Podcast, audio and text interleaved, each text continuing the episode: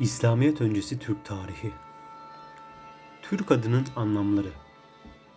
Türk adı güç, kuvvet, olgunluk çağı, töreli, miğfer anlamlarına gelmektedir.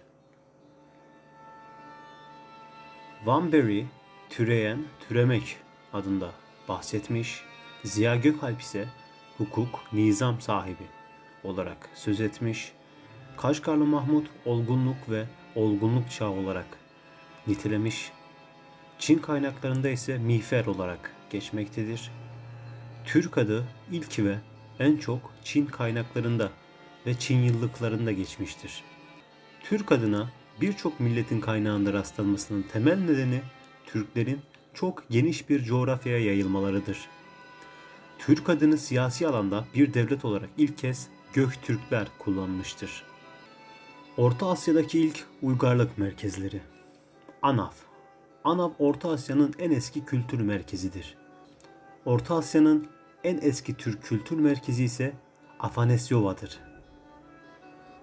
Orta Asya'nın en gelişmiş kültür merkezi ise Tagar'dır. Türklerin atalarının yaşadığı kültür merkezi ise Andronova'dır. Orta Asya'da ilk demirin işlendiği yer Karasuk.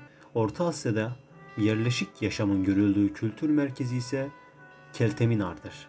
Bu arada Türk adı ilk defa Çin kaynaklarında geçerken Türkiye ise ilk defa Bizans kaynaklarında geçmektedir. Türk göçlerinin nedenleri Bağımsız yaşama istekleri, nüfus artışı, kuraklık ve kar fırtınaları, Çin ve Moğol baskısı, yeni yerler görme isteği yani merak duygusu, Türk cihan hakimiyeti iddiası yani tüm dünyayı Türkler yönetsin anlayışı, hayvan hastalıkları, boylar arası mücadele yani kaybeden boyun göç etmesi gibi nedenlerden dolayı göç yapmıştır.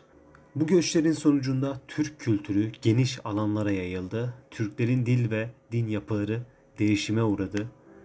Türk tarihinin bir bütün içinde incelenmesi zorlaştı. Yeni Türk devletleri kuruldu. Bu göçlerle kültürel ve dini değişiklikler yaşansa da devlet geleneğinde ve yönetiminde bir değişiklik olmamıştır.